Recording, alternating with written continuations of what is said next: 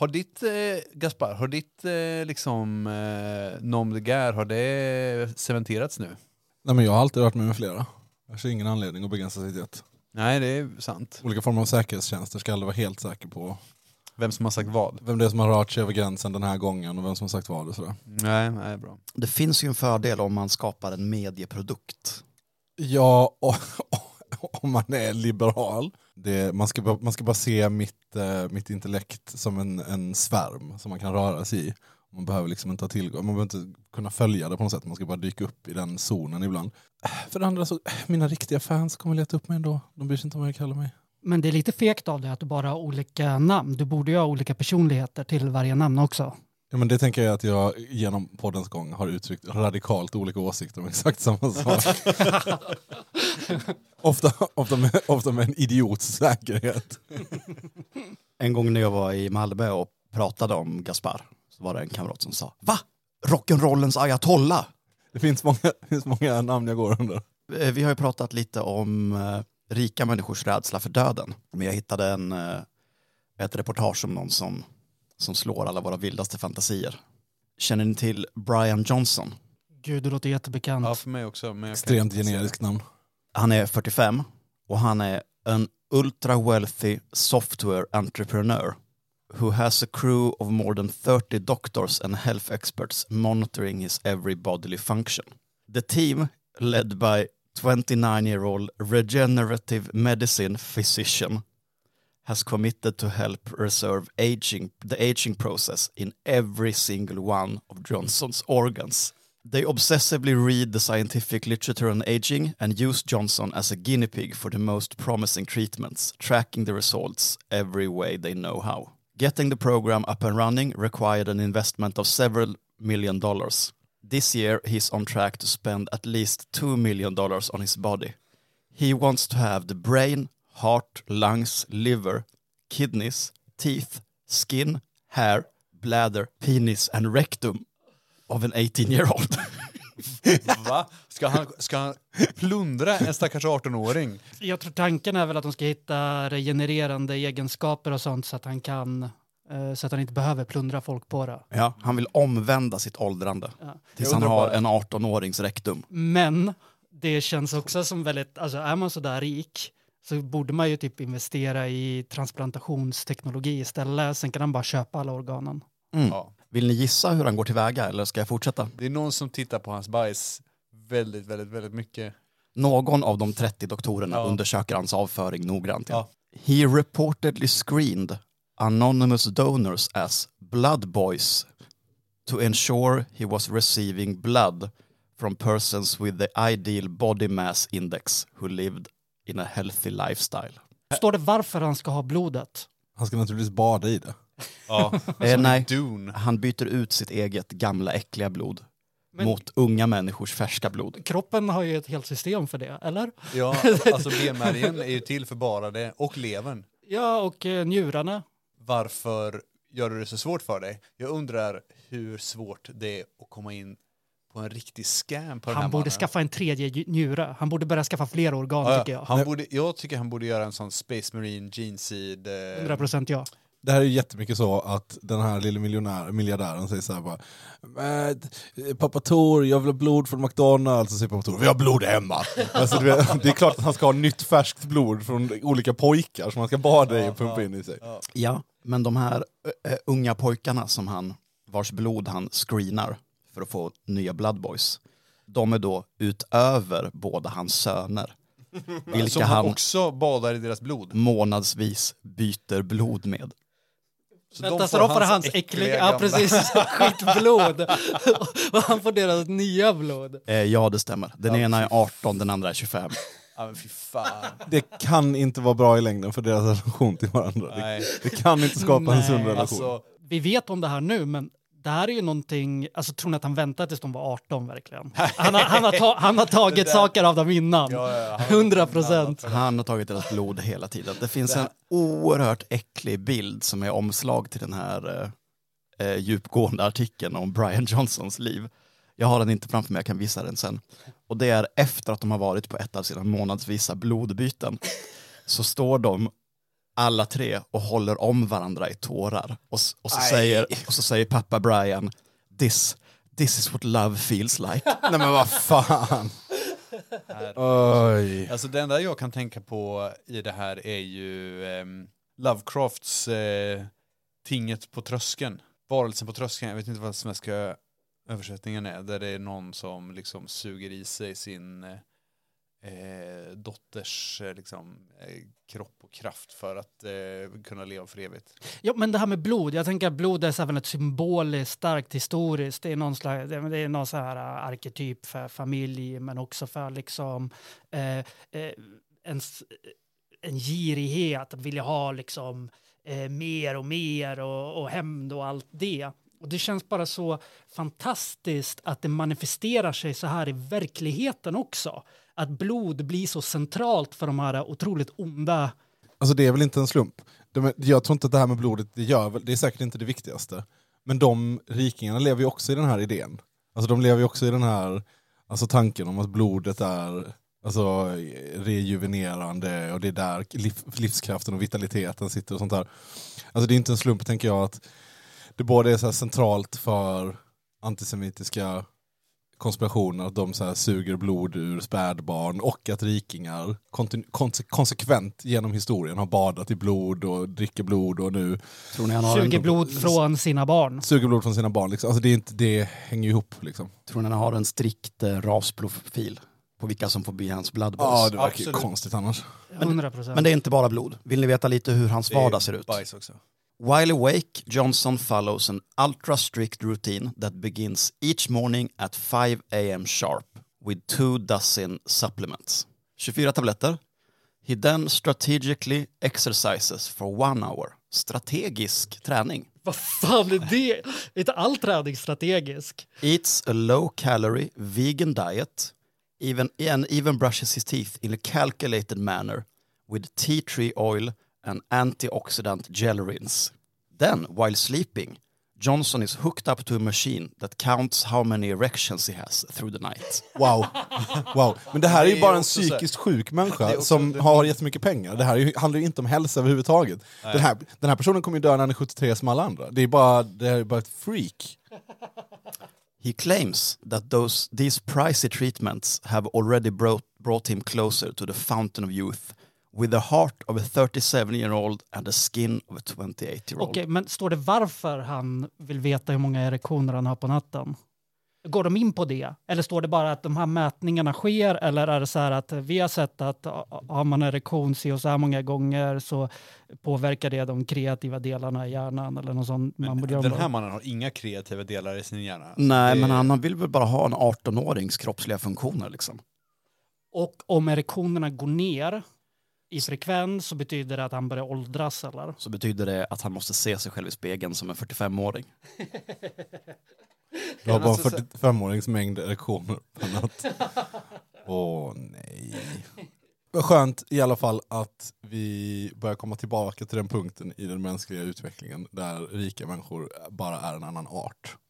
Det fanns en kort, ett kort fönster där på generöst räknat kanske 50 år där det ändå fanns någon slags eh, ideologisk drive att säga nej, de är precis som oss, de är bara lite bättre och smartare eftersom de har lyckats samla på sig mer pengar. Nu är vi, nej, de är bara en annan, en helt annan art. Eh, de kommer från rymden och ni, kommer, ni är maskar som lever i jorden.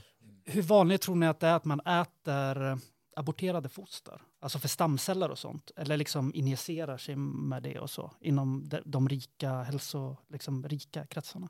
Det händer säkert. Men jag tror liksom ingen, inget barbari eller dumhet är bortom dem. Vad jag tror är att om du kliver upp på scenen på det här franska slottet där Timbro har sina sommarkonferenser och säger att det här ska man göra, då kommer ingen höja på ögonbrynen. Jag kommer klappa artigt, så, ah, okej, absolut. Det är ingenting, det är inte en, eh, men de, det är väl bara för att det har, det har ju ingenting med fucking vetenskap att göra, det är bara eh, galenskap. Så att de kommer bara säga, okej det är inte min knäppighet riktigt, just den sorten. Men oh, där är en kille som solar sitt anus. Jajamän, den, den knäppigheten, den är jag inne på. Sälja bullshit eh, hälsoråd till väldigt, väldigt rika människor. Sälja vårt blod. Alex Jones-modellen för att bli förmögen. Du tar en 12-åring och så säger du åt den att här, säg, att du är, säg att du är 60 bast. Och sen så går du till någon sån här grej och säger bara, jag är 60 år gammal. Jag ska bara hävda att jag är 70. Ja. Och sen så kommer jag på, åh nej, det var ingen som blev imponerad. ja, jag var ganska skröplig. Ja. Och sen så, eh, men- och så kan man börja sälja, jag vet inte, vad fan som helst liksom. Comintern.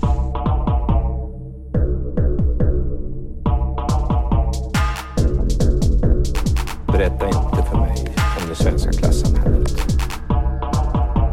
Comintern. Jag har sett det. Это Коминтерн. Jag har växt upp i det. Коминтерн. Jag hatar det.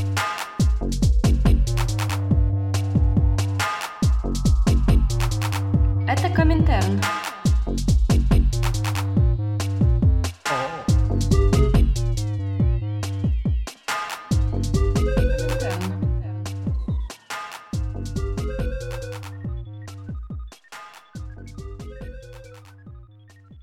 Hur är det med er? Vad har hänt sen sist?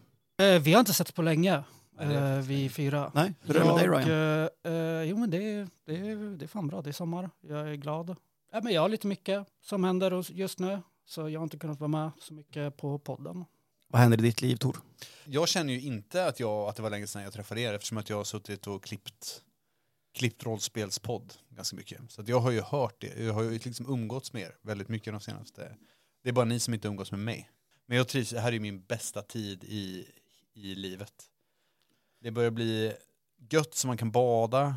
Det börjar... Ja, va? Bästa tid i livet menar du som att du är i ditt bästa år, i, ditt, eh, i din prime nu? Det vet jag Eller inte. att Nej, det det bara är är, att det är sommar och det är, Det är, skönt? ja, mest att det är sommar och skönt. Min prime är nog några år bort fortfarande tror jag. Det- Nej men okej, de, de är framför dig. Ja, ja, men, Resten av ditt liv kommer vara prime, Ja, okej? ja, min prime är framför mig.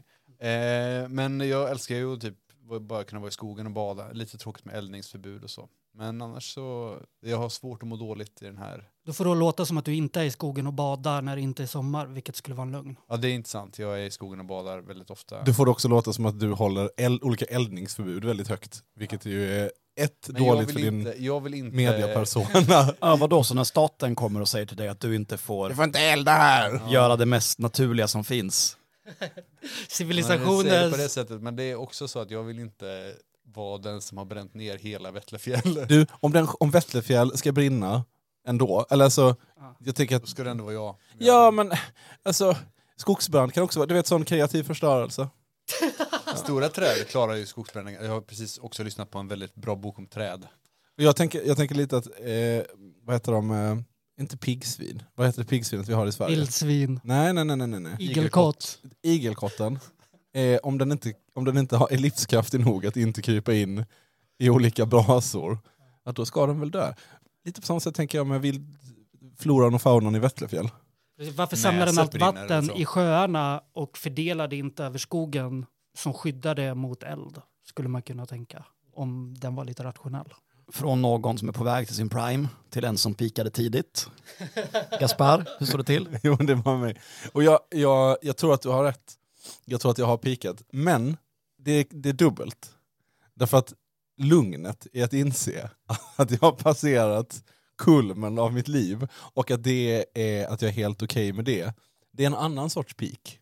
Det är ett annat, det är ett annat sätt att hitta Nej, värdighet. du kan inte uppfinna nya pikar. Jo, men, Jo, jo, men det är ett annat sätt. För då kan man vara så här, ah, okej, så istället för att, för att jaga den, eh, du vet så, den, den, eh, den transcendenta, eh, du vet så, utekvällen där allting händer eller eh, stunden där, eh, där, där barrikaderna blir resta och, och jag får stå eh, längst fram, likt en sån eh, Lenin-propagandabild och peka vägen. Det är över, det kommer inte hända. Jungfrupiken, du har Precis. slutat jaga den. jag slutar jaga den. Utan nu kan jag istället bara luta mig tillbaka i ah, en, eh, en liten bit konfektyr. Den, den ser god ut.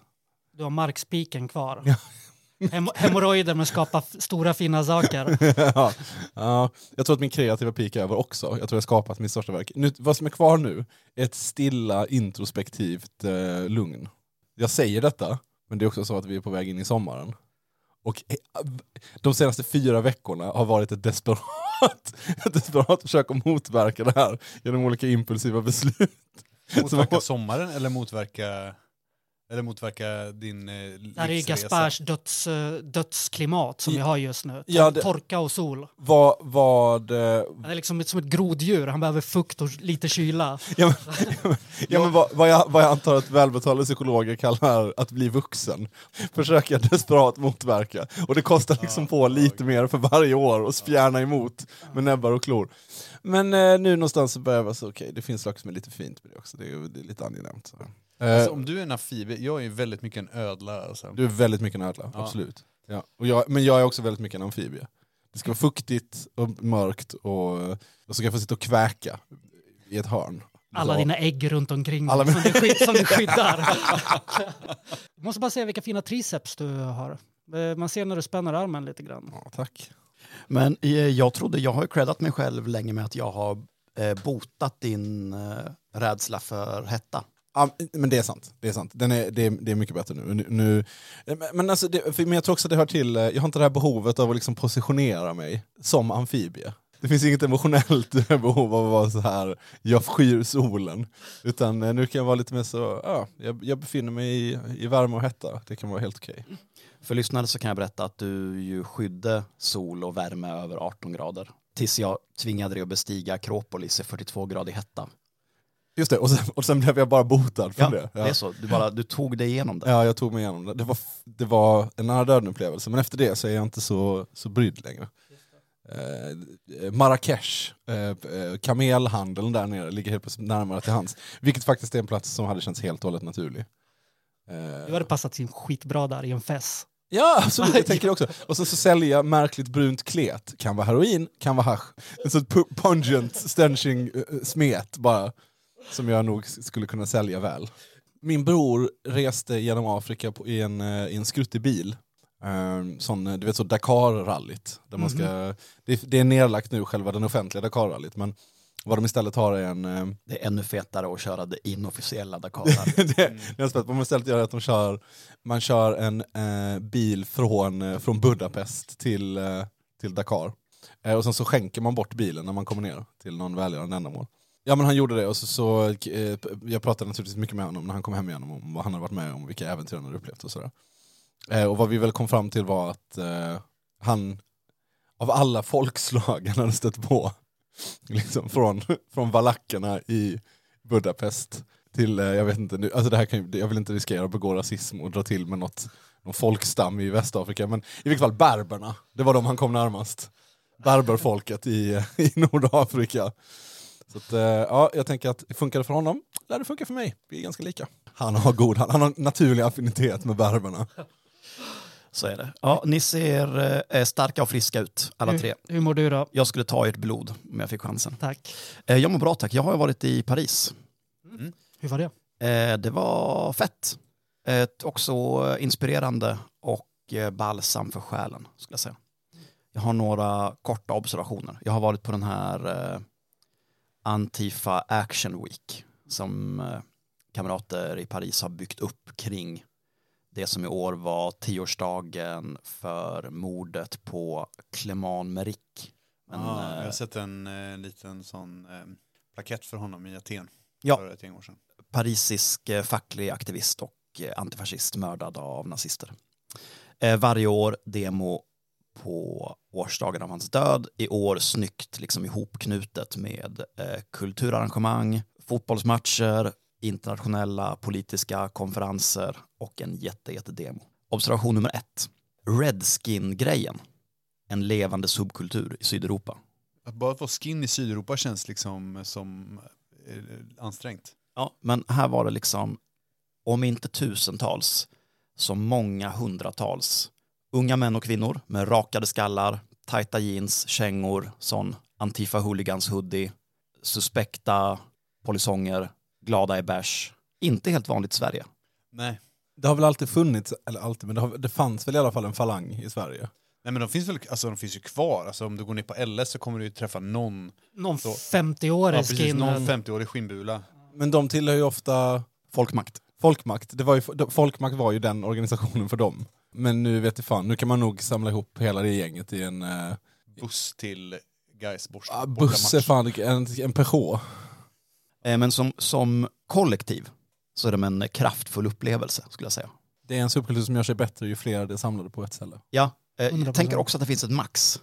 Det, det kan bli rätt röjigt på ett par hundra bara. det, tanken på att de skulle vara flera tusen skrämmer mig. Eh, det var fint. Annan observation. Demo genom Paris. Fyra timmar lång promenad.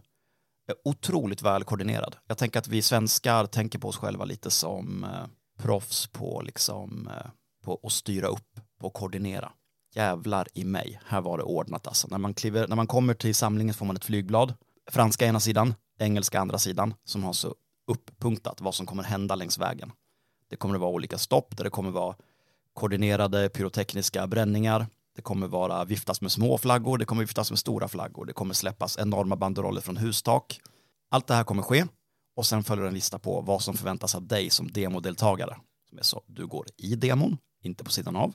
Du viftar med flaggorna vi ger dig, sen lämnar du tillbaka dem. Och sen under hela den här fyra timmars demon så springer det sådana genomsvettiga parisiska fotbollskillar med jättestora kundvagnar som liksom är packade med, med allt det som eh, måste fram och tillbaka genom demon. Coolt. Ja, och eh, inspirerande. Vi, alltså, jag tycker det låter jätte, jättehäftigt. Men, och- eller du vet, så här, du vet den här den positiva surheten. Där man är som, fan så vill jag också ha det, som är äggande till att göra någonting själv. Liksom. Annan observation. Efter det man har sett av polistaktik mot demonstrationer i Frankrike i allmänhet och kanske Paris i synnerhet i år, senaste åren, så var man hela tiden lite på spänn. Kan jag Eh, tänka mig. Svårt för mig som eh, eh, turist att veta, kommer det urarta eller inte? Inte en polis synlig på hela dagen. Ett väldigt lågaffektivt bemötande. Alltså ingen polis i samlingen, ingen bil som följer efter eller kör framför, utan det är en demo som helt och hållet administrerar sig själv. Mm. Men, men frågan är inte, om, inte, om inte arrangörerna har sagt så här till polisen, bara ni är fan. Och sen så är, har man ju, precis som du säger, har man då den kraften bakom så, så, och, och polisen vet att man menar allvar och verkligen kan ställa till det, då får man ju vara i fred. Liksom. Det är bara en fråga om, eh, om, om att kunna projicera makt i det urbana rummet. Så är det. Men eh, skitkul eh, och givande var det. Jag tycker eftersom eh, många av de olika resor man gör, eller framförallt har gjort de senaste tio åren kanske, har ju gått ut på att åka till olika mindre orter i Sverige eller Norden och frysa och hoppas att ingenting händer. Och en gång på tio så händer det någonting som är obehagligt, olustigt och kanske ibland direkt våldsamt. Eh, Så när man har chansen att åka på, vad vet jag, en konferens i Neapel eller en demo i Paris eller en årsdag i Madrid, gör det.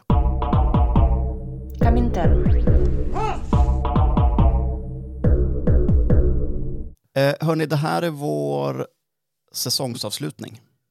Det här är podcasten Komintern. Eh, det här kommer bli ett långt avsnitt. Vi ska utvärdera säsongen lite. Vi ska svara på frågor. Questions and answers, en så kallad Q&A. Och har vi tid så ska jag snacka om en bok jag har läst om schackgeniet, maoisten och motståndsmannen Rolf Martens. Men eh, upplägget är väl så här idag att vi kommer maratonköra i en enda sittning. Och sen kommer vi stycka upp, stycka upp det i två delar. En som blir Patreon och en som blir till allm- allmän konsumtion. Yes, så för helt eh, ordinarie gratislyssnare så kommer det att ta slut någon gång. Och det störiga för, för dig som vanlig lyssnare är så här. Eh, om du tycker att det här upplägget är skitstörigt eh, och känner att Uff, det här känns inte så bra, eller så här vill jag inte att de ska göra, så har du ingen inverkan på det överhuvudtaget. Och vi känner för att gå över till den här modellen för att det är lättare för oss, eller för att vi märker att de svagsinta av våra lyssnare faller till föga och blir patroner på grund av en sån här grej. Då kommer vi att göra det. Eller så kan ni skicka in ett inspelat meddelande eller något till vår mail där ni klagar. Just det, du kan, du, det kommer absolut inte funka, men vad du kan göra, kära lyssnare, är att, eh, att begå någon form av klasskamp eh, och säga om ni gör det här på ett sätt som jag vill det så kommer jag fortsätta att göra klasskamp. Det lyssnar vi till. Då är vi benägna att böja oss. Så är det. Men det var helt enkelt så att vi har poddat skitmycket och vi har jättemycket att göra innan det ska bli sommaruppehåll. Så vi hann inte ses två gånger, utan det blir en lång sittning idag. Mm. Det, det var en lyssnare som hittade mig i Paris förresten. Ja, Var kul. på en eh, sån Antifa skinhead-spelning och så dök det upp en ensam kille från Uppsala som hade åkt hela vägen. Fullt rimligt. Internationellt erkända. Rimligt. Ja, all right. Ska vi börja med en utvärdering? Vad är liksom samlade känsla av det vi valt att kalla för säsong 6 som började i augusti och tar sitt slut nu. Alltså det jag tänker på nu när jag tittar på det så är det ju, tycker jag att det känns bra. Alltså det, för jag har ofta väldigt svårt att hålla isär säsongerna och vilka avsnitt som kom när och vad har vi gjort hur och sånt liksom. Men nu när jag, när jag kan se det framför mig svart på vitt så tycker jag att det har varit en bra säsong. Det är 20 avsnitt, Mm. det är 40 veckor, vi har inte missat en enda deadline. Nej. Det är 20 gäster. Vi har, eh, vad jag har tänkt på är att vi har ju fler eh, eh, avsnitt som inte är på svenska i den här säsongen än någon säsong tidigare. Just det, och nu såg jag här att vi river ju av säsongen med ett liveavsnitt också. Ja, just det. Mm. Vårt, Det är vårt, vårt hundrade avsnitt live, första avsnittet på säsong sex.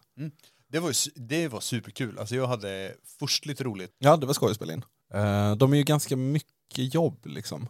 För att man vill ju verkligen inte sitta och bara Dö. Nej. Ni kanske inte tror det ni som sitter här och lyssnar men det sker en del eh, klippningsmagi bakom eh, draperierna. Och den annars så snärtiga dialogen som ni har slungas fram och tillbaka nu är kanske inte alltid så Helt artificiell. helt artificiell. Ja. Den är bara ins, bara, vi har bara skriptat alltihop från början. Ibland så lägger jag rösterna över varandra så att det ska låta som att, man, som att vi avbryter varandra. Där vi egentligen artigt sitter och väntar och böjer oss tillbaka, aktar oss för att inte flåsa för mycket i micken. Och ibland bara sitter som fyra jävla fån och stirrar långa stunder. Tor är ju död sedan flera månader. Men vi har ersatt honom med den här, eh, hans AI-pojkvän. Jag tyckte, men jag tyckte i alla fall det var jätteroligt och jag var ganska nervös inför det här eh, liveavsnittet men jag tyckte det var svinkul. Det finns, ju, alltså, finns det kvar på nätet, vårt första liveavsnitt? Eller är det en sån mytologisk lost tape nu? Nej, det är det första, det tidigaste avsnittet som finns kvar. Ja. Okej, så när vi i ren och skär hybris beslutar oss för att vara det tredje avsnittet vi spelar in eller någonting ska vara ett liveavsnitt framför publik. Det kan man lyssna på om man går riktigt långt tillbaka. Jag antar att ljudet är ganska skräpigt, för det var det för det mesta. Det, vi fick ju mycket klagomål förut på att ljudet var amatörmässigt och illa skött. Sen vi investerade i en riktig jävla proffsstudio, inte ett ord. Nej, det är ingen som... Det är, inte, det är aldrig så att folk skriver nu bara wow, vilket fantastiskt sant. ljud. Nej, Jag har inte det, ens tänkt, tänkt på det. det är aldrig någon som har skrivit till oss så här, wow vad tydligt jag hörde Tor tugga chokladbollar i det här avsnittet. Alltså man är så van att få så mycket skit hela tiden att man glömmer bort att, det finns, att man kan få beröm. Det duggar inte tätt med beröm. Det gör det verkligen inte. Och det kan jag också säga, nu när vi ändå är inne på att det ligger mycket arbete och sånt bakom, att det ligger ju arbete på att få ljudet att låta bra också. Det kanske inte ni tror. Ni kanske tror att vi låter så här. Ni kanske tror att Andreas har en sån fin bariton, men Jag låter inte alls så här. nej, verkligen inte. Det är många olika filter som ska på. Vi måste också dra ner hastigheten på ljudet. Han har en sån kalanka röst egentligen. Det är imponerande. Det är imponerande. Men vi, vi startade säsong 6 med en väldigt tydlig ambition Mm. om att bryta ner avståndet mellan producent och konsument. Mm. Och det får man väl konstatera att det har misslyckats. Det har gått skit. Det har inte gått alls. Fullständigt platt fall. Ja. Vad tror ni att det beror på? Är det inte så att den här formen bara inte ger sig för det? Folk lyssnar på podd när de typ hackar lök och diskar och ska gå och lägga sig typ. Och de orkar väl inte med och liksom engagera sig. De vill bara höra något sånt mysigt dravel i bakgrunden. jag. Kan vara, men jag känner också att vi kanske borde ta lite ansvar för det. Att vi, kan, vi hade kunnat pressa det mycket mer också. Och göra liksom, ge det mer utrymme. Alltså om, man, om, om, vi, om någon av oss hade sett det här som vårt liksom primära projekt i livet, som liksom hade burit oss genom livet, då hade det väl då hade man väl hållit på mer med någon jävla Discord-server och allt vad det är. Liksom. Men eftersom vi alla, alltså jag ska inte säga gör det här lite med vänsterhanden, för vi är nog lite förbi det, men, men kanske liksom i prioriteringsordningen av typ så vänner, familj, andra politiska projekt, studier, arbete, så hamnar inte det här allra överst. då. Upprätthålla en Kominterns vänner telegramchatt? Nej, det hamnar inte så Nej, högt då. nej, det blir liksom inte det. Eh, så, ja. men, men jag säger väl som jag sa redan då, att om, om det finns någon lyssnare som är sugen på att dra ett sånt lass, då kan man ju liksom, om man tycker det här varit kul, att essentiellt administrera en vänster-meme-sida. kan man ju få göra det. Det störst liksom, intryck på mig den här säsongen. Att vi faktiskt fyller en funktion för folk som in, kanske inte bor i en stad där det finns en etablerad, etablerad rörelse utan att om man bor, men jag vet inte vart fan folk bor, men folk bor ju överallt liksom. Bor du på Storulvön liksom. Och att det, det, finns inget, det finns inget forum, det finns ingen, liksom, finns kanske inte ens någon SAC-sektion liksom. Eh, så att, och då eh, är liksom vänsterpoddar en, en del i att känna sig som en del i den gemenskapen. Och jag är glad över att få vara med och fylla det, få vara med och göra det. Liksom. Ja, alltså, jag blir ju nervös omedelbart så fort vi fyra ska sitta och börja klappa oss själva på ryggen och säga att ah, nu har vi gjort så himla fin och slagfärdig propaganda och så här och ta upp exempel. Och bla bla. Men det är klart man stöter ju på folk som är, jag gick med i den här gruppen för att jag lyssnade på det här och hörde att de fanns nära och bla bla bla. Och det blir man ju jätteglad av varje gång. Om jag ska vara helt eh, transparent då. Brutal transparens, det har vi ändå försökt, det är ändå ett motto vi har försökt eh, eh, leva med. Okej, sure. Men så den här podden har ju, den ganska fort så fick den ju en lyssnarskara som var större än vad jag någonsin hade trott i alla fall. Och sen har den successivt växt lite grann under de, ja, vad är det, tre år vi har gjort den eller? Det kanske närmar sig fyra till och med. Fyra är det väl? Senaste året så tror jag, utan att ha mätt det så exakt, att vi är på en platå. Eller att det är lite stiltje, det har liksom stannat av lite. Det tycker jag känns frustrerande. Man vill ju känna att man är på väg framåt, eller åtminstone bakåt. Förstår ni vad jag menar? Alltså jag tänker att vi gjorde en grej i början av den här säsongen som var så här, bara, ja men ett sätt att växa kanske är att, eller ett sätt att ja, växa inte nödvändigtvis i antalet lyssnare, men i känslan av meningsfullhet, att man är del av en, ett dynamiskt politiskt projekt, är ju det här med att försöka göra det till en bredare politisk plattform än producent-konsument. Liksom. Och en tydligare dialog. Ja, exakt. Att det, ja, men att det ledde till någonting mer i världen, typ. Ja. Men känns det, inte, känns det inte rätt skönt att vi också bara kan vara en, en podd? Vi kanske inte behöver vara så mycket mer, för vi tycker det här är kul. Vi får träffa massa intressant folk och det fyller en viss, alltså en funktion. Även om vi är på en platå går det ju ut till ganska många människor nu. Jag gillar i alla fall väldigt mycket att sitta i det här äh, svettiga, kompakta rummet med ert tre. Det är en av de bästa sysslorna som finns. Ja, ja det, och det är en känsla som jag delar. Jag tycker ju jättemycket om det också. Det, det här är ju, det måste ju vara ett luststyrt projekt, annars hade vi ju inte Mm, eh, pallat liksom. Men det är väl någonting i mig som har svårt att förlika mig med det. Man vill hålla på och skruva och ändra på grejer så att de ska bli bättre hela tiden. Men det här kanske är bra nog. Eh, nej, det är det inte. Men jag har kommit på vad som är, eller kommit på, jag har, en- jag har en, en annan idé. För att om, vi om, man, om man inte kan skruva på, på liksom vår relation till lyssnarna, Ja. Ska, ska du säga det nu? nu ska Ska, att vi ska kicka Ryan? Ja. Då måste Ryan bort. Nej, för då tänker jag att man får in exakt så mycket, som i alla politiska projekt, projekt att man får, in, att man får ut så mycket som man lägger in. Så att om vi vill ha fler lyssnare, då måste vi börja sätta oss ner och läsa mycket mer. Vi måste börja vara, ställa mycket mer initierade frågor till våra gäster. Vi måste, göra, alltså vi måste, vi måste liksom lägga in mer tid runt omkring. Eh, vi måste göra mer genomarbetad grafik, vi måste släppa, åka runt till olika platser, inte bara för att spela in utan för att träffa olika människor, förbereda olika saker. Vi måste, du vet, massa, massa, massa, massa mer förarbete. Därför att allt det slutar i en eh, bättre slutprodukt.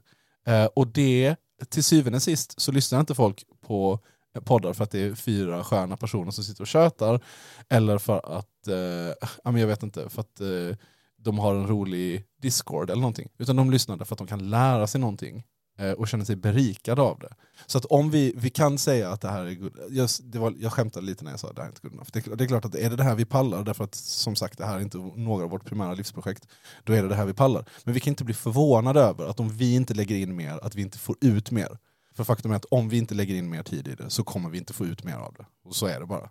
Ja, jag köper det. Men det finns en grej som jag inte köper. Eh, det är att vi fortfarande inte har tusen följare på Instagram. Det är katastrofalt. Hur många har vi? 900? Ja, sist som jag rasade över det här i podden så trillade det in 50 till, så nu är vi 950, nu är vi 50 från 1000. Och jag säger det här och nu, jag sätter mig inte och gör en höstsäsong om vi inte är 1000. Det är kniven mot strupen nu. nu sätt, du lyssnar, nu sätter du dig och så loggar du in på din morfars Instagram. och så följer du kommentaren. Och sen så ser du när Säpo börjar följa din morfar ner till posten. Har du några favoritavsnitt från den här säsongen?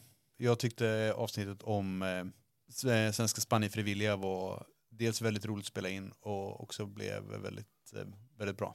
Jag minns ingenting innan det senaste avsnittet. Men vad fan, vi kanske släpper det där. Och så säger vi det som lyssnarna har fattat redan, att vi gör en säsong till. Min höjdpunkt var ändå när vi spelade in första avsnitten och eh, minneskortet försvinner Nej. in i mixen Och min andra höjdpunkt är när vi tappar bort hela rollspelspodden. Det är slapsti- slapstick-studio här också, inte bara podd. Sveriges största slapstick-studio. Vad dricker du för rasistjuice? Ossi Lemonade. Jag har hittat en helt ny monster som är fantastiskt jävla god. Eh, ja, den heter Aussie Lemonade. Det är ett töntigt namn. Men till mitt försvar så är allt med monster ganska töntigt. Så det, är liksom, det påverkar egentligen inte. Okej hörni, då är det frågor och svar. Eh, vissa plumpa, andra ännu mer plumpa. Eh, för sådana är våra lyssnare. Eh, av, av brist på tid så kommer det inte komma någon sån fräck eh, jingel varje gång jag ställer en fråga. Utan nu blir det helt... Vi rawdoggar Q&A. Om ni var tvungna att genomföra ett folkmord, vilken grupp skulle det vara och varför är det boer?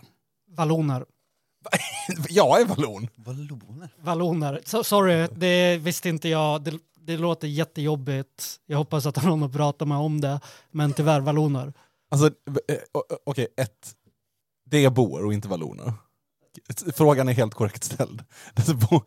Det, eh, två, jag, jag tror inte att det finns, alltså valloner existerar, det finns väl bara eh, me- medelålders farbröder som i brist på bättre säger jag tror det finns lite vallonblod här. Utrota dem, skicka dem till utrotningsläger, säger jag.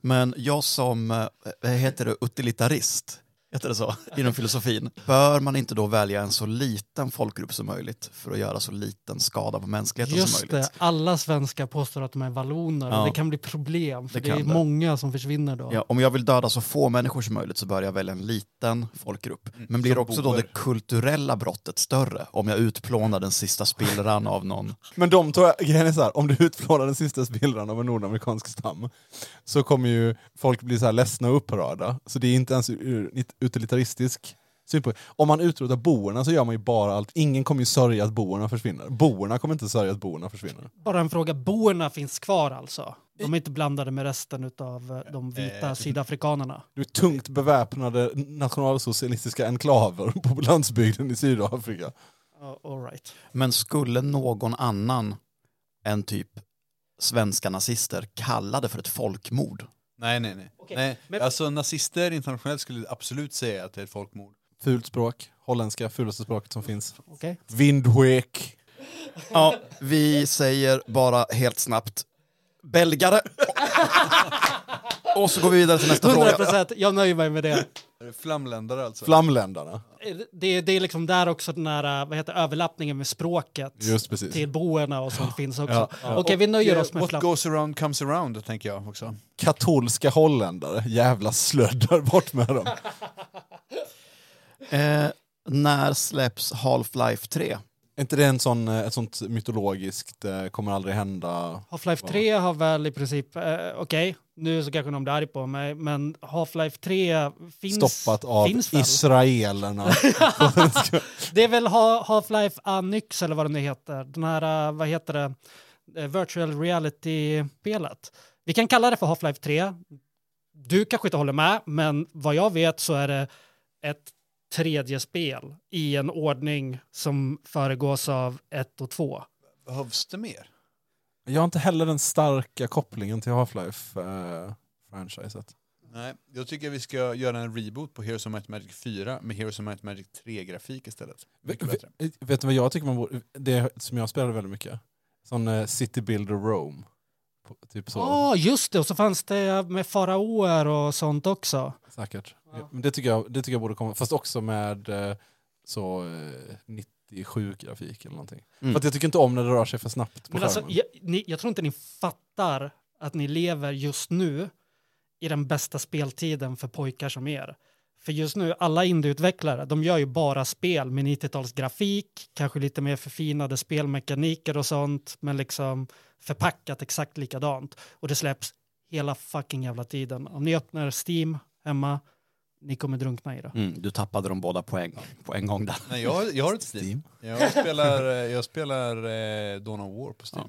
Men så kommentarens officiella svar är att Half-Life 3 har redan släppts. Det heter City Builder Rome. 100 procent. Eh, vad är egentligen skillnaden på en varm macka och en pizza? Det finns en risk. Är det en clown som ställer den här frågan eller? När jag var involverad i en fruktansvärt aggressiv och hetsig diskussion kring det här under Gotcon i år. Och jag oroar mig för att personen som har ställt den här frågan var, alltså, deltog i den diskussionen och vill st- starta osämja i poddkollektivet. Och helt enkelt bara vill förgöra podden inifrån. Du menar att det inte finns någon skillnad?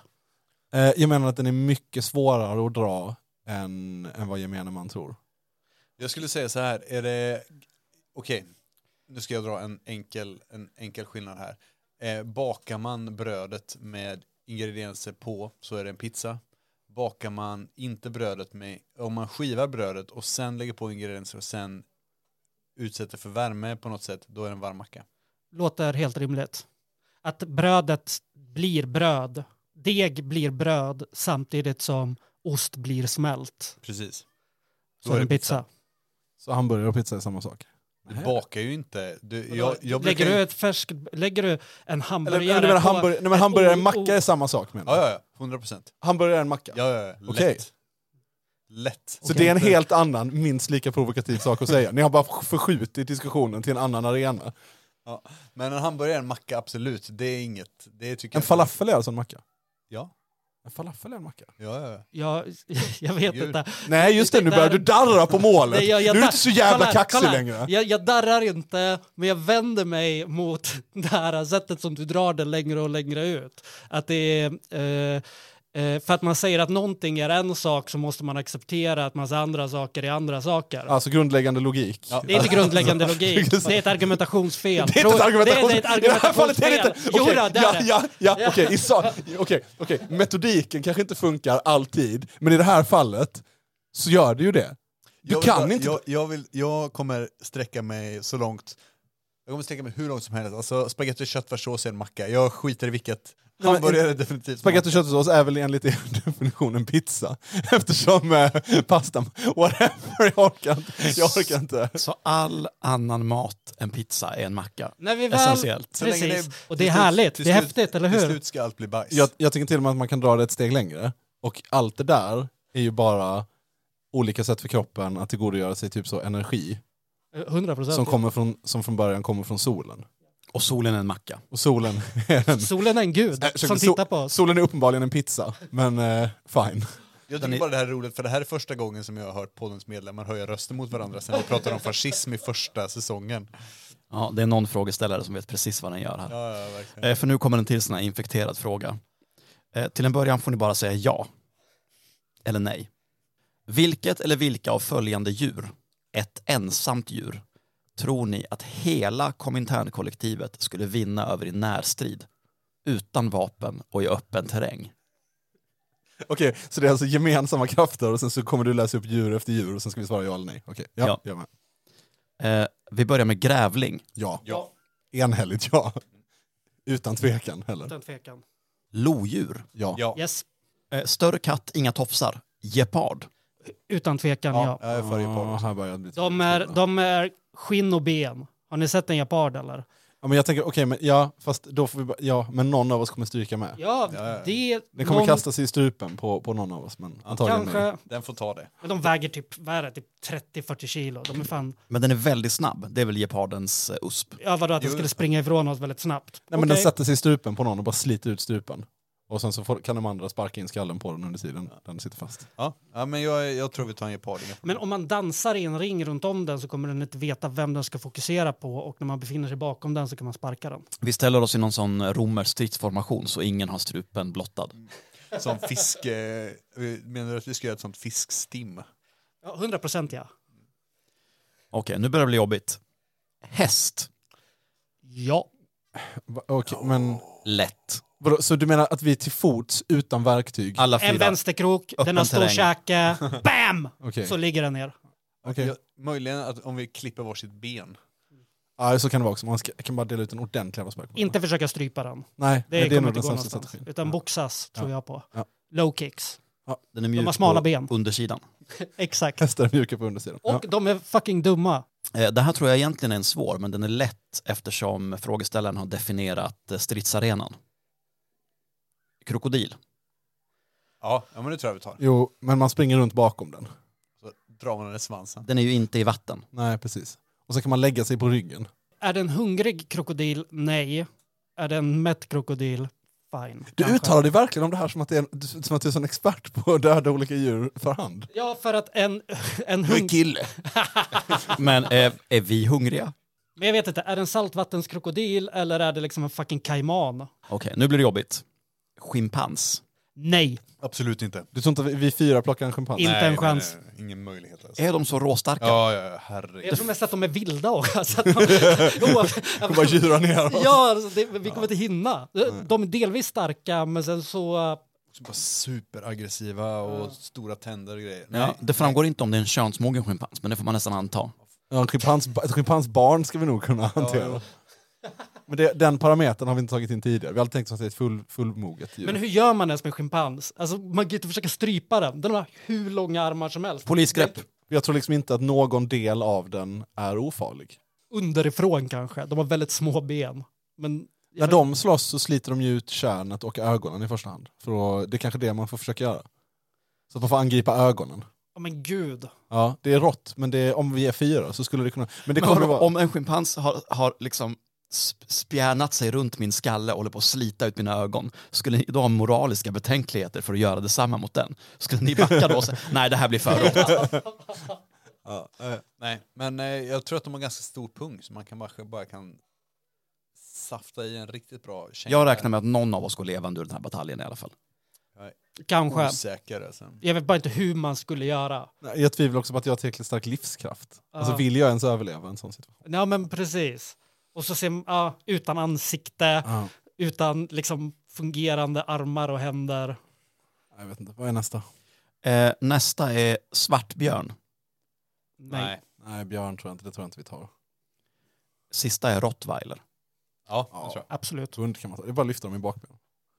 Ja, faktiskt. Klappar den bakom öronen. Och sen BAM!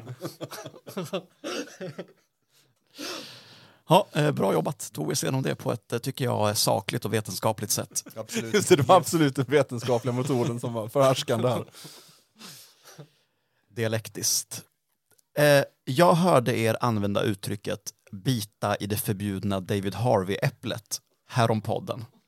Har på äldre dagar tagit tag i läsandet av kapitalet och tycker hans föreläsningar är bra komplement. Gör jag fel nu igen? Men vänta, David Vem, Har... vem, David fan, Har... vem av oss har uttryckt så extremt väl? Låter som... Ja, det låter som en Andreas formulering som han biter som- förbjudna David Harvey. David Harvey är den som skrivit att läsa kapitalet politiskt. Ja. Eh, så att bita, det beror ju på om du är anarkist från början eller inte. Alltså att för dig vore det att, jag kanske talade om dig, att du skulle bita det förbjudna marxistiska För det, det, här, det, det, här, det här var en, en grej som hände på forum en massa gånger var att olika anarkister, På så sätt är det förbjuden frukt. precis, Ja. precis. Sen tror jag förvisso också att det finns en massa riktiga, riktiga, alltså den hårda kärnan av de marxigaste Marx-killarna tycker nog att David Harvey genom sina förenklingar också förvanskar Marx ord. Så vi ska inte prata om, det är också för, det är för anarkister och riffraff läsare. Ja, men eh, jag tycker absolut att den här personen ska fortsätta ha eh, David Harvey som, eh, eh, som guide till kapitalet. Skitbra. Det tycker jag också verkar rimligt. Sen kan man ju bestämma sig för att man tycker att det är för soft core någonstans down the line. Men det Blir det ett avsnitt om transfobi inom vänstern någon gång? ja, kan det väl bli. Det handlar väl bara om en bra gäst. Eller om transfobi och transfrågor överhuvudtaget. Känns väl som en, Ja, snarare eh, en grej som vi borde göra. Ja, det känner jag mig också jättesugen på. Ett Ja. avsnitt om, inte transfobi inom vänstern, men i, i samhället i stort och också tror jag transfobin nu som liksom, vad ska man säga, Som som, bollträ för högern. ja exakt, jag tycker att det känns, eh, eh, talking points. ja verkligen. Eh, Komintern är ju en Protect Trans Kids eh, utan tvekan. Alltså transvården och hela den grejen hade jag jättegärna pratat med någon eh, kunnig inom. Du vet så när, när staten ska in och pilla i folks allra innersta identitetsmarkörer. Det är ju liksom intressanta saker att lyfta och hur fucked up det blir. Ja, eh, pitcha en bra gäst som vill snacka trans, transfobi, även tycker jag. Jag tycker att det är ju intressant att eh, höra kunniga personer prata och teoretisera om kön också. Alltså det är ändå en intressant diskussion tycker jag. Ska vi ta nästa? Mm. Under förra årets frågestund sa någon, innan Sovjet gick åt helvete. Så, när gick Sovjet åt helvete? 1989, 1992.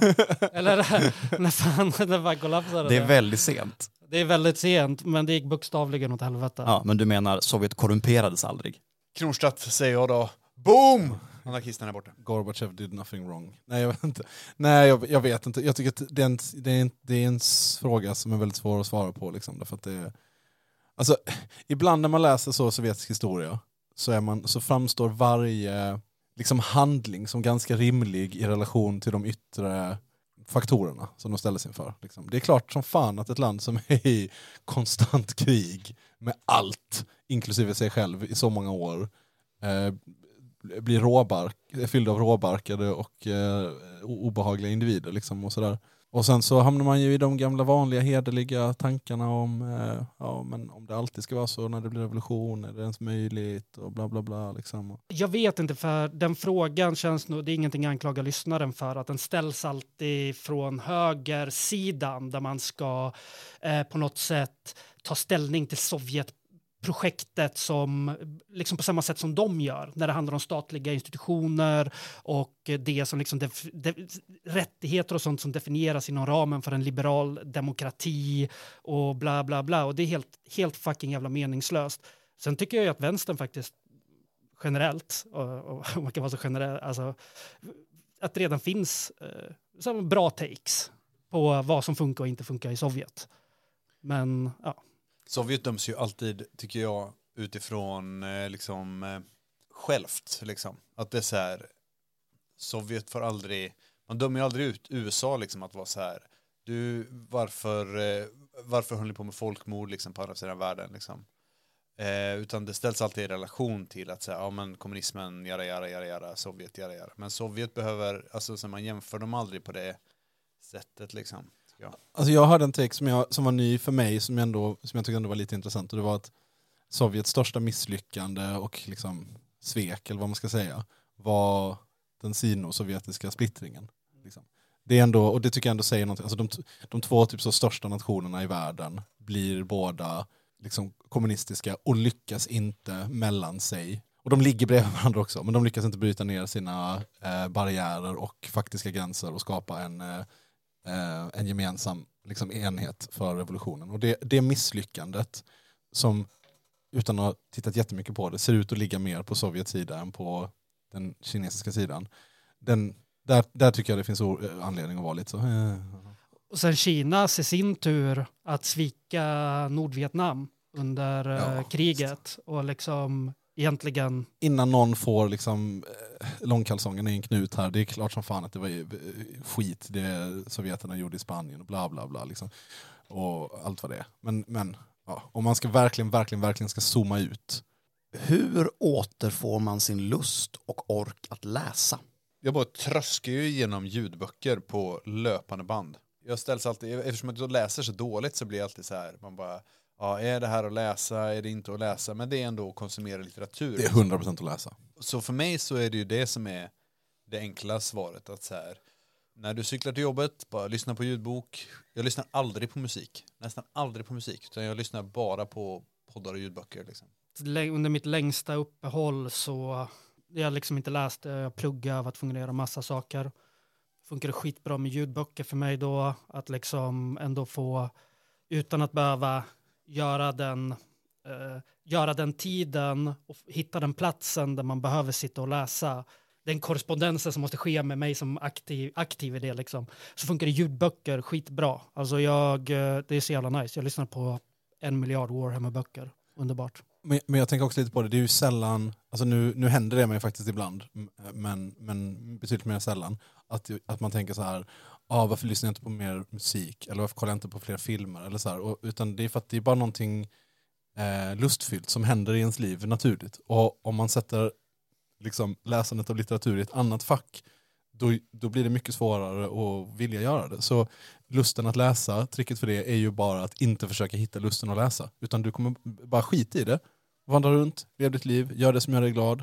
Åk på picknick, bada, eh, gå på demos, whatever. Och sen så helt plötsligt så kommer du bara snubbla över en bok och bara, ah, den här vill jag läsa. Mm, jag har två tankar och den första skulle jag säga går lite stick i stäv med det. Jag tror att, för jag läste mycket som barn och som yngre och sen slutade jag nästan helt. Jag tyckte att det kändes mycket jobbigare och trögare och jag tappade den naturliga liksom, rytmen. Och det som jag behövde göra var för då tyckte jag att läsande var viktigt, det var något som jag ville göra. Det första jag behövde göra var att se mig själv i spegeln och erkänna alla de saker som jag gör istället för att läsa. Och det var ju i mitt fall ofta eh, dött eh, liksom scrollande eller olika typer av datorgrejer. Och då var det ju en prioritering som jag fick göra för att komma igång med läsandet igen. Och det tog emot lite för mig, som hade självbilden av en läsande människa, och erkänna att, ah, fast jag scrollar nog Facebook två timmar i sängen innan jag går och lägger mig. Det är det jag gör istället för att läsa. Det är det första. Det andra som jag tycker har fungerat är att skaffa sig anledningar att läsa. Snacka med en kompis, ni ska läsa samma bok, eh, gå en studiecirkel, starta en podd som tvingar dig att läsa en bok, alltså eh, vara med i ett politiskt projekt där ni studerar tillsammans. Alla de sakerna sätter igång eh, läsrytmen igen och för mig så har bara nöjesläsandet kommit med det. Nu plockar jag upp en roman mellan cirkelböckerna. Men jag tycker också att det finns en kulturell förväntan på en vilken typ av litteratur man ska gilla och konsumera och eh, att det finns en kanon helt enkelt. Just det, skit, pissa på det. Pissa- Gör pissa precis skit- vad du vill. Ja, ja, ja. Skitsönder det alltså. Det är, Om du vill läsa någon eh, sci-fi-bok med någon muskulös robot eh, gud på, på, på rollerblades liksom på framsidan. Om det verkar nice, fucking do it. Jag gör det. Det är nice. Gå in på bokbörsen, skriv in ett sökord som du tycker är intressant. Köp någon tummad gammal jävla pocket för 20 spänn. Läs den. Kanon är ändå bara till för att sortera i skolan mellan de personer som man ska satsa på och inte satsa på. De personer som bär med sig ett kulturellt kapital och redan tillhör in, sedan födseln en viss typ av klass för att veta helt enkelt att de här personerna, de ska vi skicka vidare, de behöver vi, eh, resten behöver vi inte bry oss om. Och det här blir en annan diskussion på ett sätt, men, eh, men på något sätt så måste man frigöra sig från sin telefon för att få loss tid att dels bara ha tråkigt på så att man liksom börjar, man är, om man är konstant för, förströdd liksom, då kommer alla de här eh, kreativa sakerna, och där får man väl läsa in, räkna in läsning, de kommer eh, bara försvinna i ett hav av en minuters klipp om ditt och datt liksom. Ja, och det förutsätter ju här att, att frågeläsaren vill börja läsa mer. För att jag tycker att det är viktigt att, i att vi inte ser ner på någon som inte orkar någonting annat än att kolla Twitter en timme när den kommer hem från jobbet. Det är också fine liksom. Nu börjar vi ju tassa in på den här obehagliga självhjälpsgrejen. Eh, läs inte mer, ät bajs, slå dig själv i huvudet med en sten. När du tittar i spegeln, då ska du mötas av blicken av den du vill se, okej? Så att om du inte tar upp den där boken, vem kommer du se i spegeln då? Gör du kommer se någon Okej, som inte läser. Lyssna nu jävligt noga din lilla nolla. Nu ställer du klockan på 04.30 och så går du upp och sätter du och läser en timme. Och om du inte har läst en timme, då är du en idiot, du är en tönt, då är du en nörd. Och då ska du straffa dig själv. Och vet du hur du straffar dig själv? Bädda din säng, ät råa äggulor, allt är din mammas fel. Vi kan också. Det kan vi. Det här kommer ju vara våran Patreon-satsning. Patreon-pengarna bara rulla så in. jävla mycket pengar. Eh, ber om ursäkt för osexig fråga. Det behöver du inte göra min vän. Men vad är egentligen er hållning till Tito? Bon appetito. O- oproblematiskt positiv. Titones Grandiones, säger jag. Jag älskar honom. Men det är väl samma relation som man har till alla... Eh, Alla såna- sexiga män som skjutit nazister. Ja, ja, men essentiellt. Eller så, det, var inte, det är inte så gött med diktatorer och sånt, men eh, också gött att döda med, så här, göra sig av med fascisterna. Och det jugoslaviska socialistiska experimentet var väl eh, för alla sina blämmor och fel ett av de mer lyckade liksom, i världen. Är det det, är, är det det ljuset? Eller ska vi döma Tito liksom i liksom ljuset av typ serberna under första världskriget? Eller hur ska vi liksom... Jag, jag, jag trodde du skulle säga, ska vi döma honom som en, en hejdundrandes bra kroat eller som en medioker sloven? Men då, jag, vill inte, jag vill inte lägga mer slovensk eh, så här nationalism än nödvändigt i den här i världen. Det finns redan mycket nog. Jag tror att eh, Tito var sin egen hårdaste domare. Så vem är vi? Vem är vi att döma? Eh, upprepar historien sig? Nej. Det går inte, det är inte fysiskt möjligt. Eh, eftersom klasskampen är evig så länge det finns klasser så finns det vissa saker som upprepar sig i den bemärkelsen. Alltså, eller vissa saker som är e-, eviga eh, så länge man lever inom, i ett klassamhälle. Och därför kan det ju kännas som att saker upprepar sig. Eftersom det finns bara si och så många saker en förtryckt massa kan göra i relation till en förtryckande elit. Alltså, För det finns, kategorierna finns och Ja, så. Liksom. exakt. Ja. Så, så förr eller senare kommer repertoaren av handlingar, man kommer känna igen, okej men då, ja, okej, så här ser ett bondeuppror ut. Och då kan det se ut som att historien upprepar sig för att det sker bondeuppror på bondeuppror. Men det är ju det är inte riktigt samma sak. I en viss bemärkelse så ackumuleras kunskap om, om tidigare händelser som gör att vi kan förhålla oss till det på andra sätt. På både bra sätt och dåliga sätt. Vi kan läsa av historien helt fel, vi kan läsa upp händelseförlopp helt fel. Och när vi ser det i samtiden så kan vi göra en tolkning av det som är felaktig, men vi kan också göra tvärtom. Att vi kan förutse saker eh, för att vi ser tendenserna till det. Men det betyder inte att det återupprepar sig. Det betyder bara att, precis som du sa, jag ser också att de tekniska förutsättningarna för oss förändras så pass mycket så att, vi, så att det kommer liksom inte, jag kommer inte kunna prata om en upprepning. Liksom. Kissinger blir 100 år i år. Vilket är det roligaste sättet han kan dö på? Okej, han sitter på sitt ålderdomshem. All right. Helikoptrar utanför. Komintern. Ofta väldigt okunnig i de sakfrågor vi diskuterar. Mycket omoget intryck. De är stöddiga. De är otrevliga. De smäller i dörrar. Och de ljuger om oss.